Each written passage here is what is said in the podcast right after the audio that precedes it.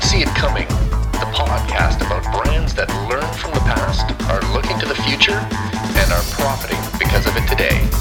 I'm your host, Mark Stoiber.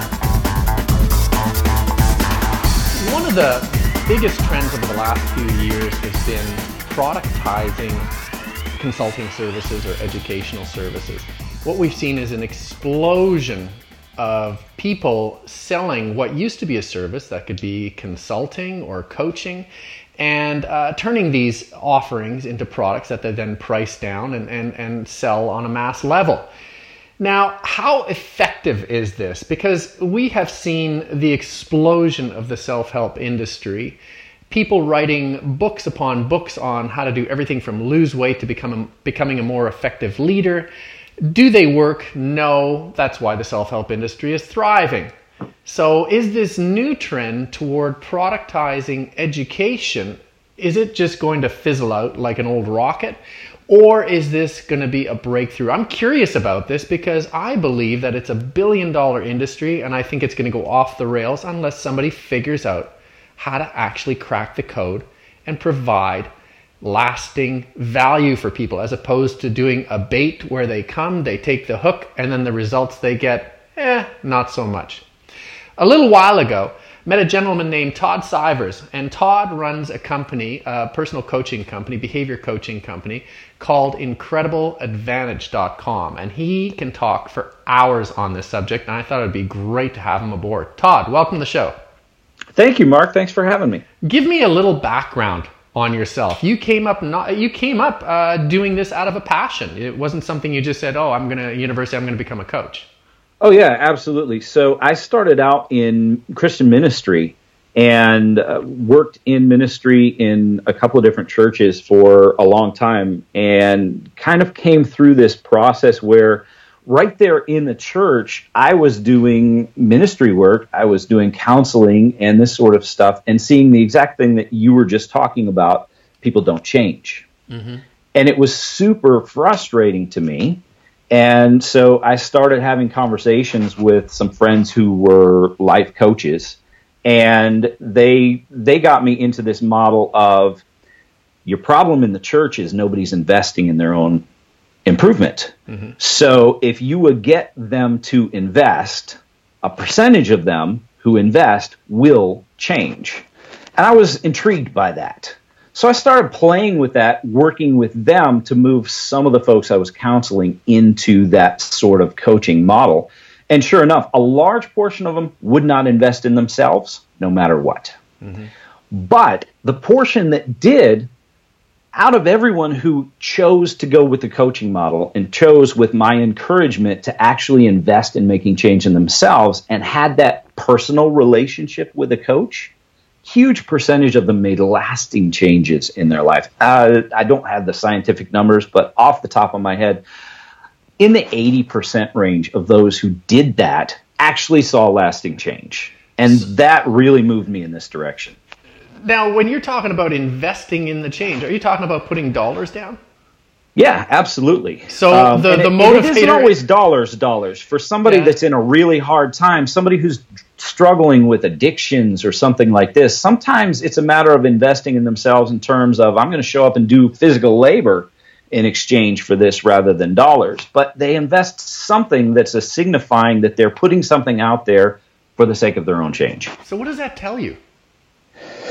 Well, it tells me that that's an essential element, and oftentimes the twenty-five bucks we're paying or twenty bucks we're paying for a book isn't enough skin in the game to really move the needle. Yeah, yeah, yeah. It's it, because I mean I am a self-help junkie.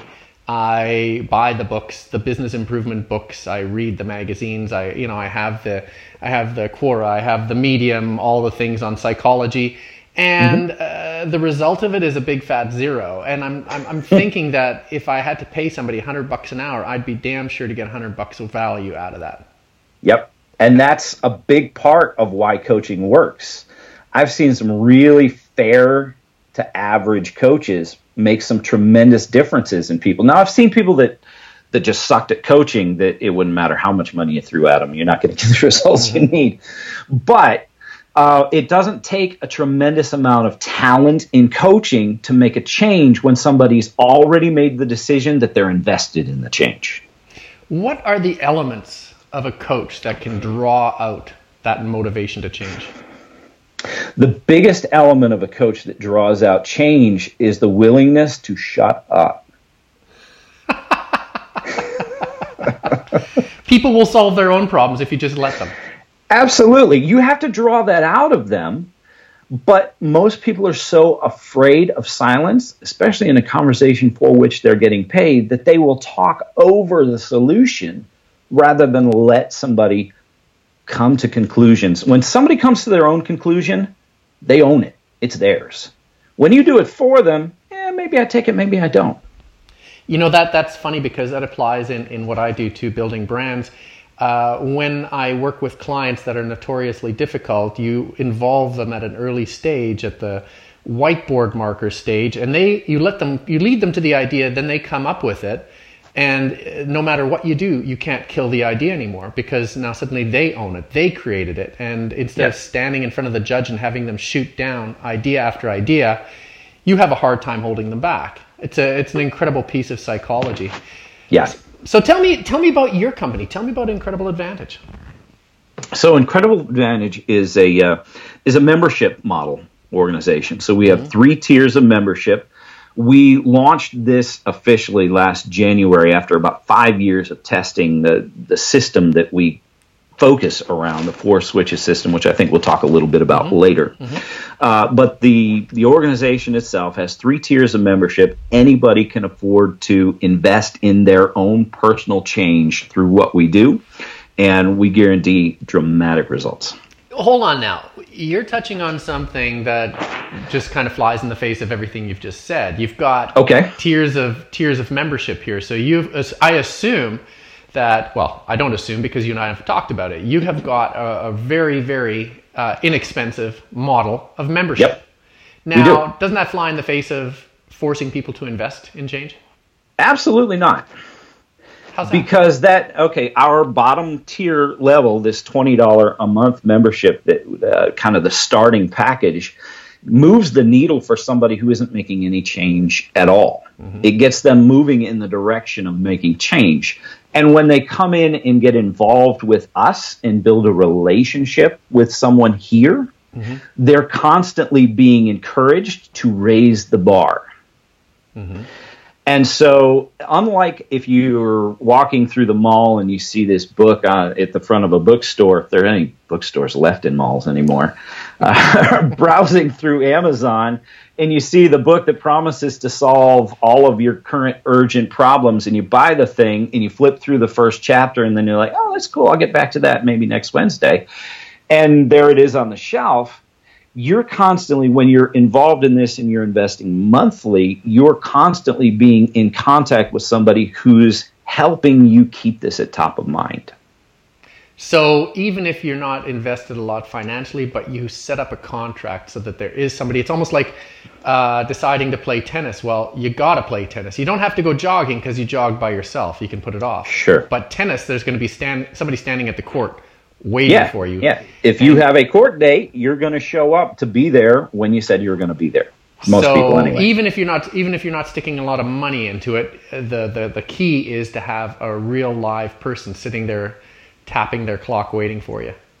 Yeah, momentum works. If yeah. you can just move from A to somewhere, you've got something started.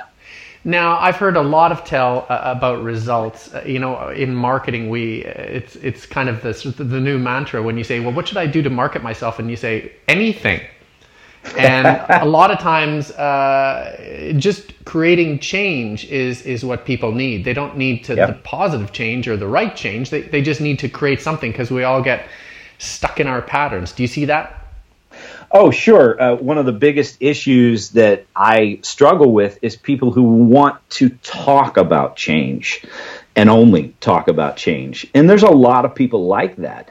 So I would rather work with somebody who's ready to make 100 mistakes and, and fall backwards than work with somebody who's just going to make sure that they get it just right and perfect and then maybe stick one toe in the water a little bit. Somebody makes a mistake and moves backwards 10, you know, 10 steps from where they were. Well, now they're uncomfortable. Mm-hmm. And at least that motivates them to move forward. Now, or try again. Let me let me put that in a bigger context. You know, we're seeing a whole bunch of global forces. We're seeing uh, technological disruption at an unprecedented rate. Uh, mm-hmm. In the US and around the world, we're seeing political disruption.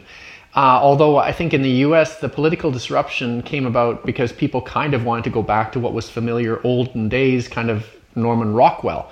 Uh, do you see more people wanting to cocoon themselves because they're afraid of change because there is too much change? Absolutely. So you're digging right into the four switches system, the heart of what we do when you uh-huh. talk about this sort of thing. So I want to talk specifically about one of the four switches, the context switch. Right. The context switch is about how you think and make decisions. So what we're seeing right now globally is growing pains, mental growing pains of humanity as a whole. We're coming off thousands upon thousands upon thousands of years of being anchored to a concrete decision process. Mm-hmm. So I have this thing within the, the context switch called the five decision anchors. Everybody anchors themselves to one of these things when they make when they make decisions. And the vast majority of people throughout the vast majority of history have had a concrete decision anchor. So everything is black and white. Everything is this way. It shouldn't be that way. It always was this way. It will always be this way. This is the way people make, most people make decisions most of the time. What we have butting up against that now is this uh, circumstantial decision anchor. Mm-hmm. So, on the opposite side of this concept is a circumstantial decision anchor where everything depends. Well, yeah, but This person had this experience, and that person had that experience, and everything. You have to look at all the layers of circumstance behind something before you can really understand it. And so we have these two extremes butting up against each other all the time. So you have a lot of liberal thinkers who have had the last in here in America the last 8 years with President Obama who have seen, you know, hope, the audacity of hope change and all this stuff. And now we have Trump coming back, and we have this, um, you know, Republicans in the White House in this move backwards towards this more staunch separatist perspective. And I don't mean to say that everything that Trump is doing is backwards. I'm not politically involved at all. I don't want to go there. Mm-hmm. But this is definitely a more conservative perspective and a more concrete anchored perspective than we've had for the last eight years. And so you have a lot of people looking at that concrete anchor and all that it means to them as the end of the world because we're going back to the Stone Age. Yeah. Yeah. And and that creates conflict. Yeah, because I mean, to me, uh, looking at it as a Canadian, as an outsider, um, I see uh, a, a, return to order, mm-hmm. uh, a return to somebody making the decision, decisions for us, and and and what you said, we're, we're it's a coming of uh, you know growing pains. You as a teenager you want to stretch and you're the man. You uh, you can make up your own mind. Oh can you lend me 20 bucks mom? Because i want to go get a soda. And so it's this yeah, teenagers want, and conflict. they want all the freedom and none of the responsibility that's right so i want to lean on a guy or an administration or a philosophy that is going to make my mind up for me ah thank you very much because I'm like a teenager. I've had too much independence. You know, I've been thrown out on my own, and now I just want to come home and have my mom do my laundry for me and go back to being a kid. And that comes from that de- that uh, decision anchor of circumstance, because in order to make a decision, you got to think everything through to the nth degree, and that hurts. Oh, but yeah, it hurts your brain. It's hard. That hurts. Yeah. And so it's easier just you know, okay, make these decisions for us. Yeah, yeah. So, t- I mean, you led into it. You're teasing us a bit there. Tell me about the other switches. Okay, so that's the context switch, how you think and make decisions. There's three others. There is the comparison switch, is the one I normally start with. Comparison switch is how you see the world and your place in it. The competence switch is how you relate to other people and things, all of your relationships in your life. then you have the context switch, and then the confidence switch is how you feel basically about all that stuff. While we're in the break, I wanted to bring up my book, Didn't See It Coming. It deals specifically with what Todd is talking about here and what a lot of other experts say about the future and how unpredictable it is. You can get it on Amazon or you can go right to my website, markstoiber.com. The book is called Didn't See It Coming. Check it out and uh, let me know what you think. Todd, we just finished off talking about the four switches and I want to dig into each of them. Can you take us through, uh, you know, just a bit of an explanation here so we get a handle on this? Because I feel that as you're doing it, the onion is just getting peeled back, and you're going, "Oh, I see this. Oh, I understand that."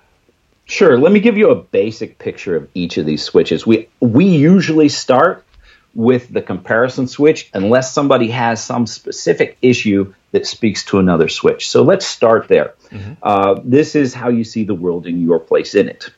And everybody, of course, has a different paradigm. Everybody sees the world based on their own background and experiences, and so they make choices and decisions based on that. And this is why two people can see the same exact thing and have a totally different story of what it meant. Mm-hmm. It's like your worldview, where you come from. Exactly. Yeah. Exactly. So, just in real broad strokes, general terms, uh, the comparison switch is uh, is this difference between people who have a predisposition towards being sensitive towards other people. So these are the mother hens. These are folks who have this sense of I really want to make sure that your experience is positive, that you have what you need, that you're comforted. And there's a lot of people who are predisposed generally in that direction. Mm-hmm. And on the opposite end of the switch, there are people who are predisposed to win all the time in every possible situation. Mm-hmm. And so they are driven to go, go, go, get it done, get it done. And if I run over you in the process, well, that's just cost of progress. Mm-hmm. And so you have tremendous potential for conflict between these two positions. Yeah, I can imagine. and so uh, we look at this switch from the perspective of these are both good things. Right. It's good to win, it's good to get things done, and it's good to care about other people. But if we can put those things together in the middle, if we can move towards the value of progress for the person who's really concerned about no child left behind, mm-hmm.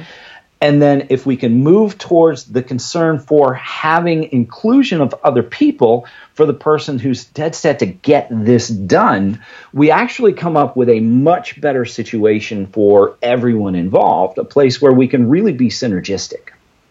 Now, can the can the leopard change his stripes, or can the leopard change his spots? If I am a, a hard charging entrepreneur, and uh, you know everybody else is just kind of collateral damage for me, how do I change my stripes?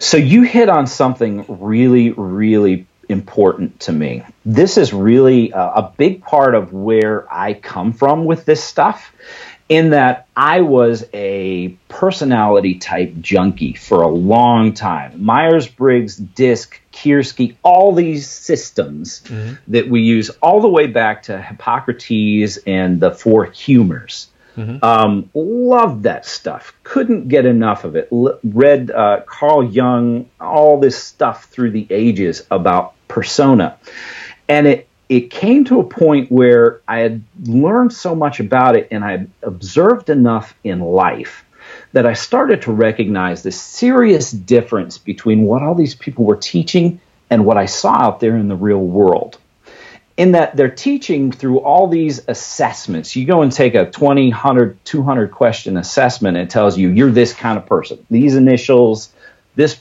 uh, mm-hmm. this type of bent, this is who you are. How you play so, in a team, things like that. Yes, yes. And so they're what they do from that point of assessment universally is they say learn to enjoy this. Mm-hmm. Get somebody else to do the crap that you're no good at and and do the things that you're really good at and you'll have a good life. And I don't necessarily disagree with that, mm-hmm. except every single time that I saw somebody go through one of those assessments, I always saw that same person say, Yeah, I like this and this and this about me. But then there's this thing about me, like, I'm okay with having, you know, being weak in one area and strong, and everybody knows we're going to be weak in one area and strong in another, but I don't like this about me. Mm-hmm. Like, I just don't like it. I don't want to be that kind of person. Mm-hmm. And their answer to this was, well, too bad. Yeah. And I couldn't live with that because I, I've remember, seen people I remember make, being in I remember being in university and I always said to everybody, you know, I love math. The problem is math doesn't love me back, but it didn't yeah. stop me from doing math. Right. Yeah, and and the fact that you were telling yourself that you weren't necessarily good at math didn't didn't serve you well. Yeah. it only served to perpetuate the problem. Yeah. People can change. People can change dramatically and I've seen it happen. A true story from my childhood. I had a friend uh, from a very young age in childhood, a neighbor, who had a younger brother. This guy was a very straight laced, kind of quiet kid, um, very easygoing. And his younger brother died suddenly in a tragic accident when we were, me and him, probably uh, about 12 years old. So I saw this boy who lost his younger brother instantly change personality. He went from an easygoing, smooth, kind of quiet, laid back guy to a spastic, nutty, cut up, uh, the the class clown type of guy. Um, and and this wasn't just the grieving period. This was the rest of his life. He he just completely changed personality, and that that always stuck in my mind as I went through these persona tests what changed? What moved for this guy? And I, I wanted to figure that out. And eventually I did. We're perfectly capable of completely changing our personality if we want to bad enough, or if we go through an experience that affects us strongly enough. Are, are you saying it's a, it's a catalyst that hits us, that forces us down another Oftentimes, oftentimes we can choose to do it on our own, but it's really hard. It's like losing 100 pounds. You know, uh, chances are it's going to go a lot easier if you have the bariatric surgery than it is if you try to do it on your own. But you can. You know, it's funny because what you're running into now is uh, is uh, the components of a great story too. You have someone who is, you know, the the degenerate, the the the partier, the crazy guy, and then he sees something that changes his life and it sends him down another path creating a company to help the poor or you know devoting his life to service and it makes for a terrific story uh, mm-hmm. do you see it happen a lot the more common story is uh, susan boyle mm-hmm. or uh, this fellow that had the golden voice i can't think of his name right. but he was right. all the over the news guy. The right. Yeah. Guy. Yeah. Yeah. So he was nowhere. He was homeless, and then all of a sudden he did all this great stuff, and he was everywhere, and he was talking to everybody. And who's heard of him in the last uh, year or so, except for a "Where Are They Now" kind of follow up. Um, and the same thing with Susan Boyle. I often compare uh, Susan Boyle with uh, with some of the greatest singers in history. Uh, there's no question about her voice, mm-hmm. but she doesn't want to be that person. And so there's nothing in the world that will make her that center of the stage presence because she doesn't want to be. Okay, that that just unlocks a whole big can of worms for me because uh, you know I, I love being an entrepreneur. I love starting up stuff. I love doing this whole thing. But I've always been the sort of person who throws myself into uncertain situations. Now uh, we're seeing you know corporate America and to a lesser extent, you know, the in Europe was as well that that big companies are shedding jobs to technology, mm-hmm. and those jobs just aren't coming back. As a result, we're seeing a lot of accidental entrepreneurs come out into the world. Yeah. Uh, do you think that we're up to it? Is the corporate structure just an artificial structure that's cocooned people and made them fat and lazy? Or do you think that we're, we're heading into a time where we're going, well, you're not an entrepreneur. What the heck are you? You're just a loser. Uh, are there a whole bunch of entrepreneurs out there who have talent but just don't want to be that guy? I think it's a little bit of all of those things. Hmm. I think that we have come through an entire mindset as a as a global society of you know my father's generation. My father's seventy nine years old. My father came through this bubble mm-hmm. where he could work for a corporation for his entire career he he retired at 55 years old, and he's had a couple odd jobs and odds and ends since then. He wasn't upper class by uh, he wasn't the top management whatsoever. He was very middle row management, but he retired at 55 years old from the company that he'd put in I don't know 28 years or something like that. I don't remember. He was mm-hmm. almost out of high school. And and he's 79 year now and he's been retired for almost as long as he worked. And that was just a freak thing. That doesn't happen. That's never happened in history, and it never will again. Yeah. But our generation, I don't know exactly how old you are, Mark, but we saw that generation get that experience, and we want some. Yeah. Well, you know, it, it's funny because being an entrepreneur, I, you know, I'm 52 years old now, um, uh-huh. and my dad was an entrepreneur. He had, he, or a small businessman. Uh, my mm-hmm. grandpa worked for the company, got pensioned out at 55. Yep. And uh, I completely missed that boat. And I don't think I would have liked it that much anyway. Uh, but God knows, you know, I have I have wet dreams about a steady paycheck now. and yeah, well, that's it, all that is is a dream. Yeah the only segment in which there's any hope of a steady payment and a, a, retirement or pension is government services. And we all know that's a bubble. Well, and I also, you know, I live in a government town and I see the government types walking down the street and they don't do not look like happy people. You trade a lot for a steady paycheck. Yeah, I, you know, and and you try. I personally, now you're getting into a kind of a pet peeve area, but you have these conversations, and my wife and I talk about these conversations, and it's, um, you know, I can't even give it justice because I can't remember the other type of grass, but we we talk about uh, fescue a lot because it's these conversations about what kind of grass are we going to going to plant in our yard, and, and what kind of what kind of uh, middle range sedan are we going to buy in the next two years when this lease or this payment is up? And it's just all these Seinfeld conversations, conversations about nothing. Right. And there's just no depth to that life, and it would it would make me crazy. I can't live in a subdivision personally. I don't I don't know where you live, but um, I just can't. I can't be around those people. I no, just can't do it. no, I think I think we're cut from the same cloth. So let's let's. I'm gonna I'm gonna refocus us here. You, we've talked yeah. about we've talked about um, uh, one of the switches. Let's let's move on to the other ones. Yeah, yeah. So uh, the we're moving on from the comparison switch to the competence switch. This one's about relationships. So, and and we have this five level of relationship, and we kind of touched on this in something we were talking about uh, a little earlier. Uh, the the teenager who wants to have his parents kind of you know take care of everything, but at the same time he wants the freedom to go and do whatever he wants to go and do in the moment. Mm-hmm. Um, I've actually got one of those right at the moment, so this is you know, near and dear to my heart. I've got one left in the house and uh, and he's doing great, but he's right at that age where one day it's like, yeah, I've got this, I'm taking full responsibility, and the next day it's like, you got to get up and go to school today, son. Mm-hmm. and so um, we have these two extremes. On the one end, people are fully dependent. They need somebody else or something else to take full responsibility for them. They won't take any for themselves. And on the other hand, we have these people who are fully independent. They want everything to be perfectly divided fair. Now, they don't mind if it's a little fairer for them than for you, as long as it's fair for them. Mm-hmm.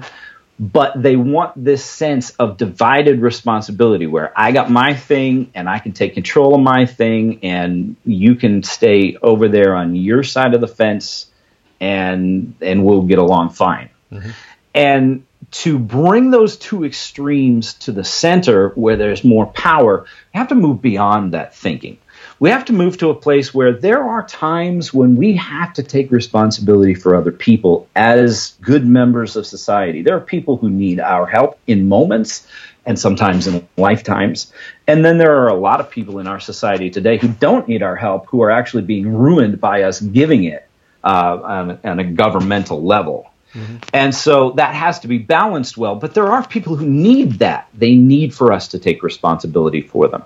But there's an awful lot of people out there that we need to share responsibility with. where sometimes we can give other people responsibility and grow them into stronger, more capable people. And sometimes we can take responsibility from people for their own good. Yeah. And so at the center of that switch, you have this interdependence place where we're together far more capable than we could ever be as a bunch of independents. Right. Or as a bunch of people who are dependent on some great power somewhere to take care of us. If you're enjoying this podcast, do me a huge favor, do my guests a huge favor. Go to iTunes and search for Didn't See It Coming, Mark Stoiber and subscribe. It will only take you about 30 seconds and it would mean so much to me. Thanks again for listening. All right, we're back with Todd Sivers. And Todd, we just left off. We've done the comparison, we've done the competence switch. Let's go on to the final two.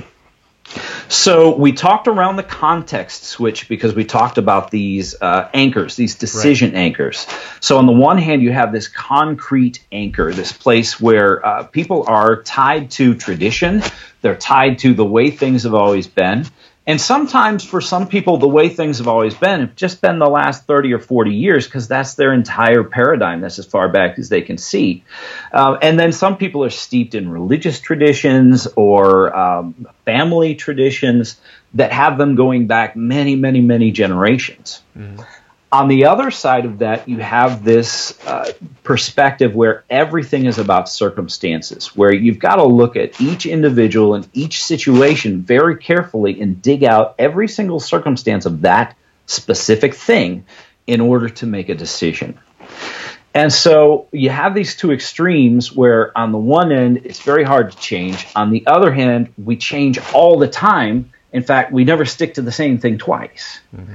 And as you move towards the center far enough, you end up at a place of collaboration, a place where we recognize that circumstances change things and we recognize that we can't always keep things the same, but we move enough in the concrete direction that we get traction for our ideas and enough in the circumstantial direction that we see opportunity and actually have new ideas.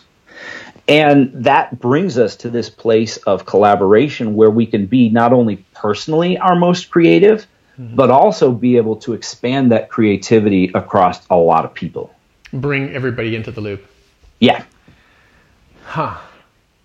This, you know, it sounds it sounds fascinating because uh, it, there's uh, there's just fundamental human behavior here. Mm-hmm. How are uh, you know we talk about um, uh, people on social media becoming antisocial. Uh, talk about yeah. people becoming sort of socially retarded because of technology.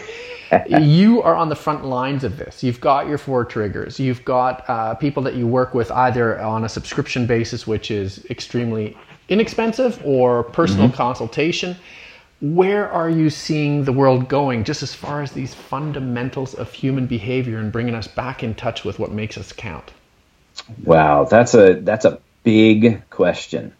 Um, i'm going to try to make a big answer really small and and when i go in this direction i'll just warn you up front i lose a lot of people. Okay. So so i try not to go in this direction very often unless i'm making a very specific point but we are on the threshold of a major societal change. Oh, I so, like the, I like the way this sounds already.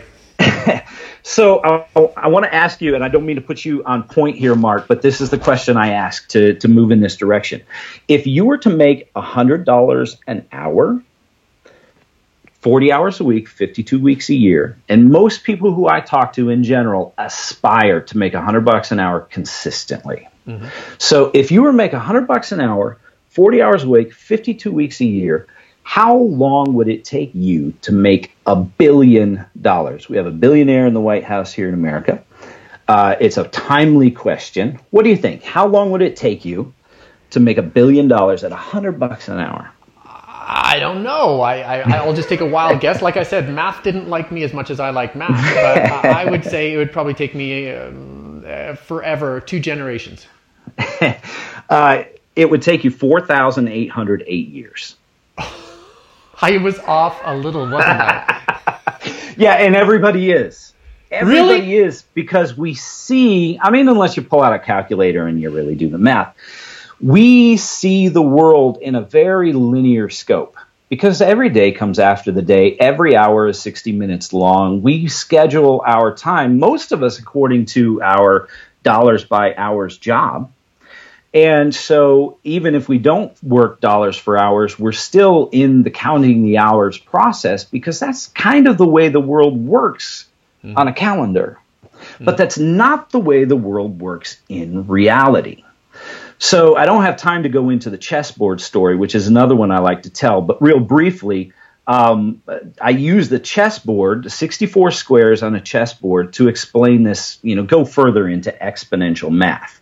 So there's this old story of the inventor of the chessboard um, asking the uh, the emperor of India for rice as a reward for making the chessboard Mm-hmm. or for making the, the game of chess. So he asked for a single grain of rice on the first square, two grains of rice on the second square, four on the third, etc., doubling the number of grains of rice Exponentially all the way up through right? the yes exponential growth that's what this is designed to explain so if you look at 64 squares on a chessboard and you look at starting with a single grain of rice you think well how far can you go in 64 squares well the answer is if you double just double the number of rice grains each square over just 64 squares you end up with 18 quintillion grains of rice and that's a lot of rice I did not see that coming.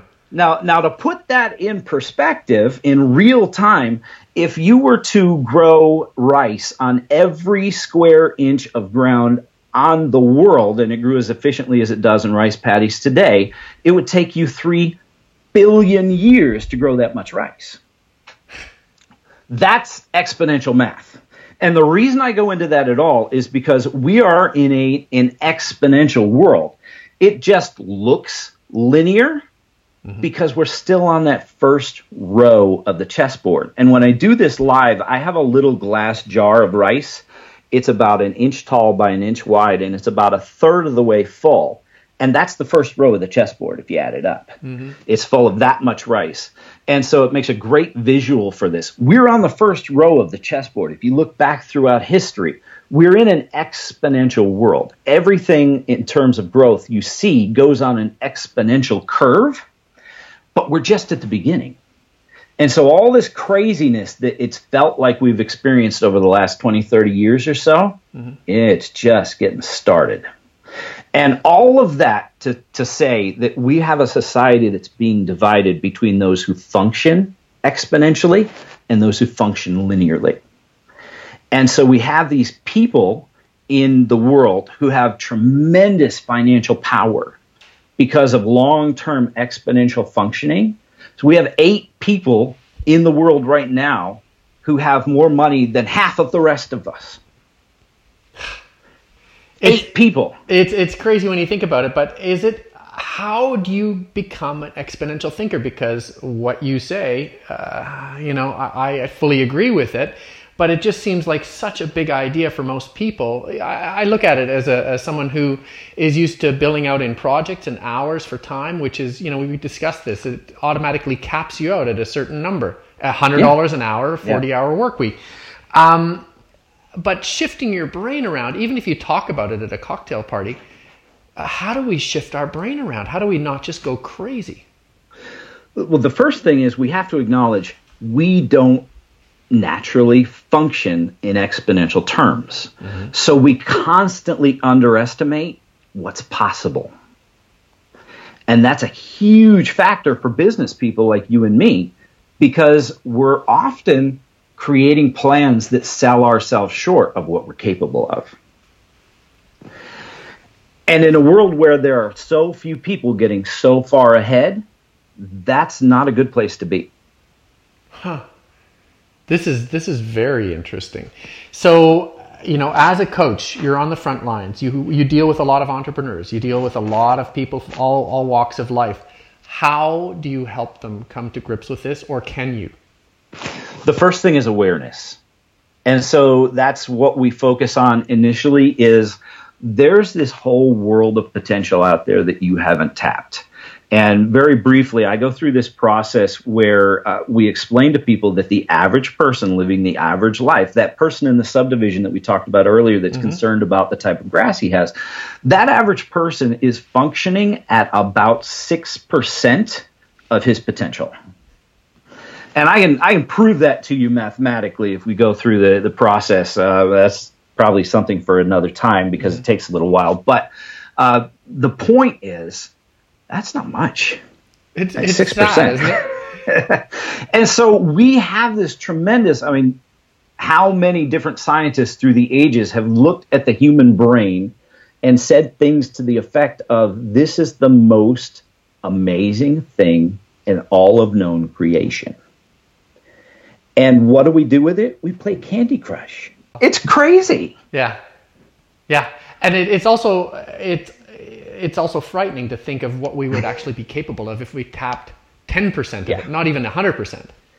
Well, that's that's it. I mean, yeah, you may not make it to to the level of some of these multi-billionaires, but if you make a substantial change a substantial growth in what you're doing with what you have.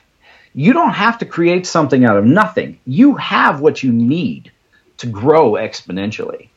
And if you did it just just a little bit, it would make a huge difference in your experience of life, more than that, in your children's experience of life. Okay, I, I want to finish off by having you walk me through this because I'm getting excited at the idea that just even recognition that I'm only using 6% of my brain because, you know, I'm an entrepreneur. I go to bed at night. I'm scared about what the next day will bring and, and where the money's going to come from and the new business ideas. It's exciting. It's terrifying.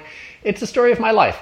Uh, so how do you, you know, now I've recognized I'm only using 6%. I go, you know what? If I used seven, even 8% of my brain, uh, I could probably affect tremendous change. So walk me Absolutely. through this as an entrepreneur uh, who works with a lot of startups. Um, how do I put this in motion?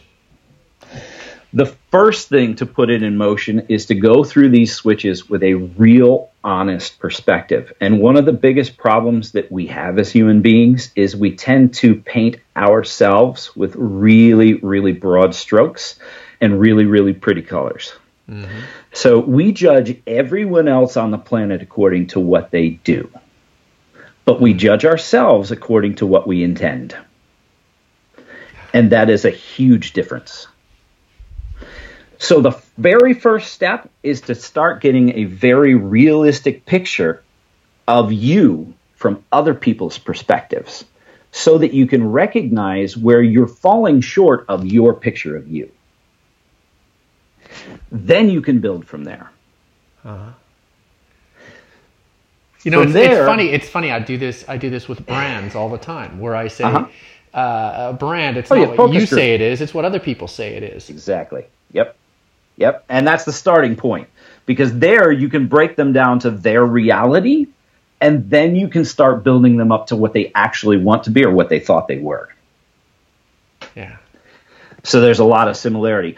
The process of building people back up from there, then, for me, is taking them through these switches and recognizing not where they think they are, but where their actual history, according to the people around them, says they've been consistently and where they would want to move from there.